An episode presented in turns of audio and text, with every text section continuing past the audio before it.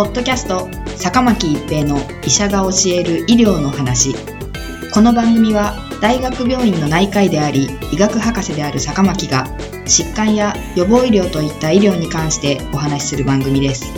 それでは今回の番組をお楽しみください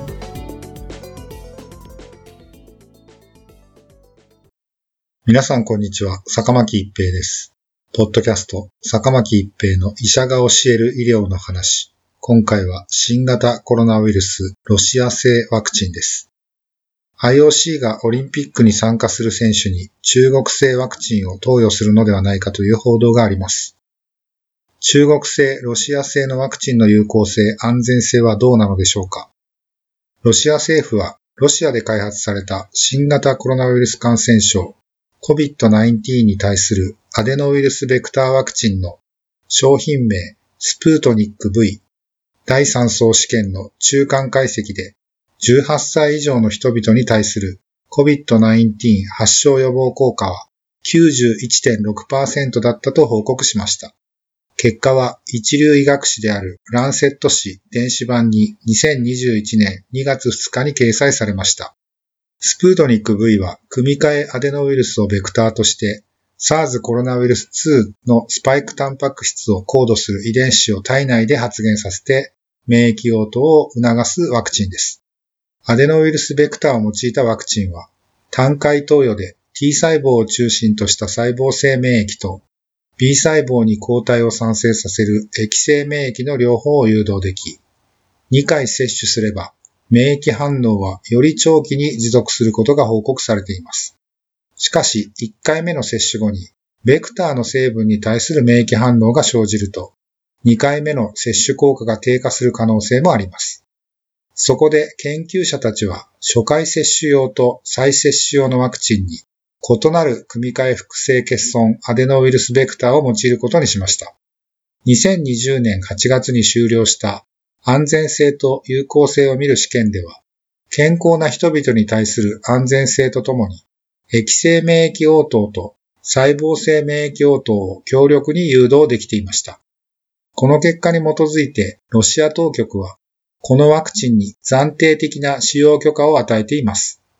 著者らは今回、第3層試験の中間解析で得られた有効性と安全性に関する予備的な結果を公表しました。第3層試験とは、ワクチン投与群と非投与群を比較する試験です。試験はモスクワ市内の25医療機関で行われました。対象は年齢18歳以上で、PCR 検査により新型コロナウイルス SARS コロナウイルス2陰性が確認され、SARS コロナウイルス2に対する IgG 抗体と IgM 抗体は陰性で、登録前の2週間に呼吸器感染症にかかっておらず、30日以内に他のワクチンの接種を受けておらず、HIV、HBV、HCV、梅毒の検査が陰性だった人です。女性の参加者は尿検査で妊娠していないことを確認しています。ステロイド、免疫グロブリン、免疫抑制薬などの治療を受けている人、結核や慢性感染症のある人などは除外しました。条件を満たした参加者は年齢により5群に層別化して、つまり18から30歳、31から40歳、41から50歳、51から60歳、60歳超、3対1の割合でワクチンまたはプラセボにランダムに割り付けました。参加者は試験中ランダムに割り付けた数字で識別し、すべてのスタッフに割り付けがわからないようにしました。このように患者さんにもスタッフにも本物かプラセボかわからないようにする試験を二重盲検試験と言います。ワクチンは 0.5ml を21日間隔で2回筋肉注射しました。プラセボ群にはウイルス粒子を含まないワクチン用の調整バッハー液を用いています。主要評価項目は初回接種から21日後、つまり再接種日以降の PCR 検査で陽性が確認された新型コロナウイルス感染症発症者の割合に設定されました。副次評価項目は新型コロナウイルス感染症の重症度、抗スパイクタンパク抗体価の変化、中和抗体価、有害事象の発生率と重症度などに設定されています。今回は主要評価項目に関する中間解析の結果と、有害事象の発生率と重症度、免疫原性と安全性について検討しています。分析対象はワクチンまたはプラセボの接種を2回完了した人々とし、プロトコール違反と判断された参加者は分析から除外しました。2020年9月7日から11月24日までに3万5963人の候補者をスクリーニングして、条件を満たした2万1977人が試験に参加し、1万6501人をワクチンに、5476人をプラセボにランダムに割り付けました。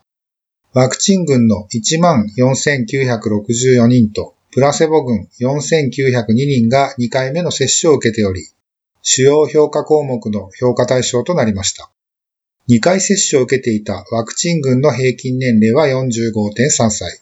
プラセボ群も45.3歳でした。性別はワクチン群の61.1%とプラセボ群の61.5%が男性でした。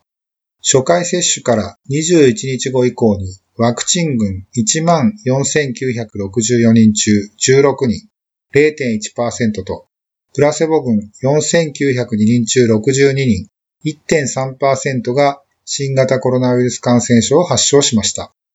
ワクチンの有効性は91.6%でした。ワクチンの有効性を年齢別に調べたところ、60歳を超えていても91.8%と高い値になりました。中等症から重症はワクチン群には認められず、プラセボ群では20人が発症していたため、中等症から重症の予防効果は100%になりました。全般的な有害事象と稀な有害事象に関する分析は、12,296人を対象に行っています。最も多く報告された有害事象は、インフルエンザ用症状、注射部位反応、頭痛、疲労感で、ほとんどは軽症でした。ワクチン群16,427人中45人0.3%と、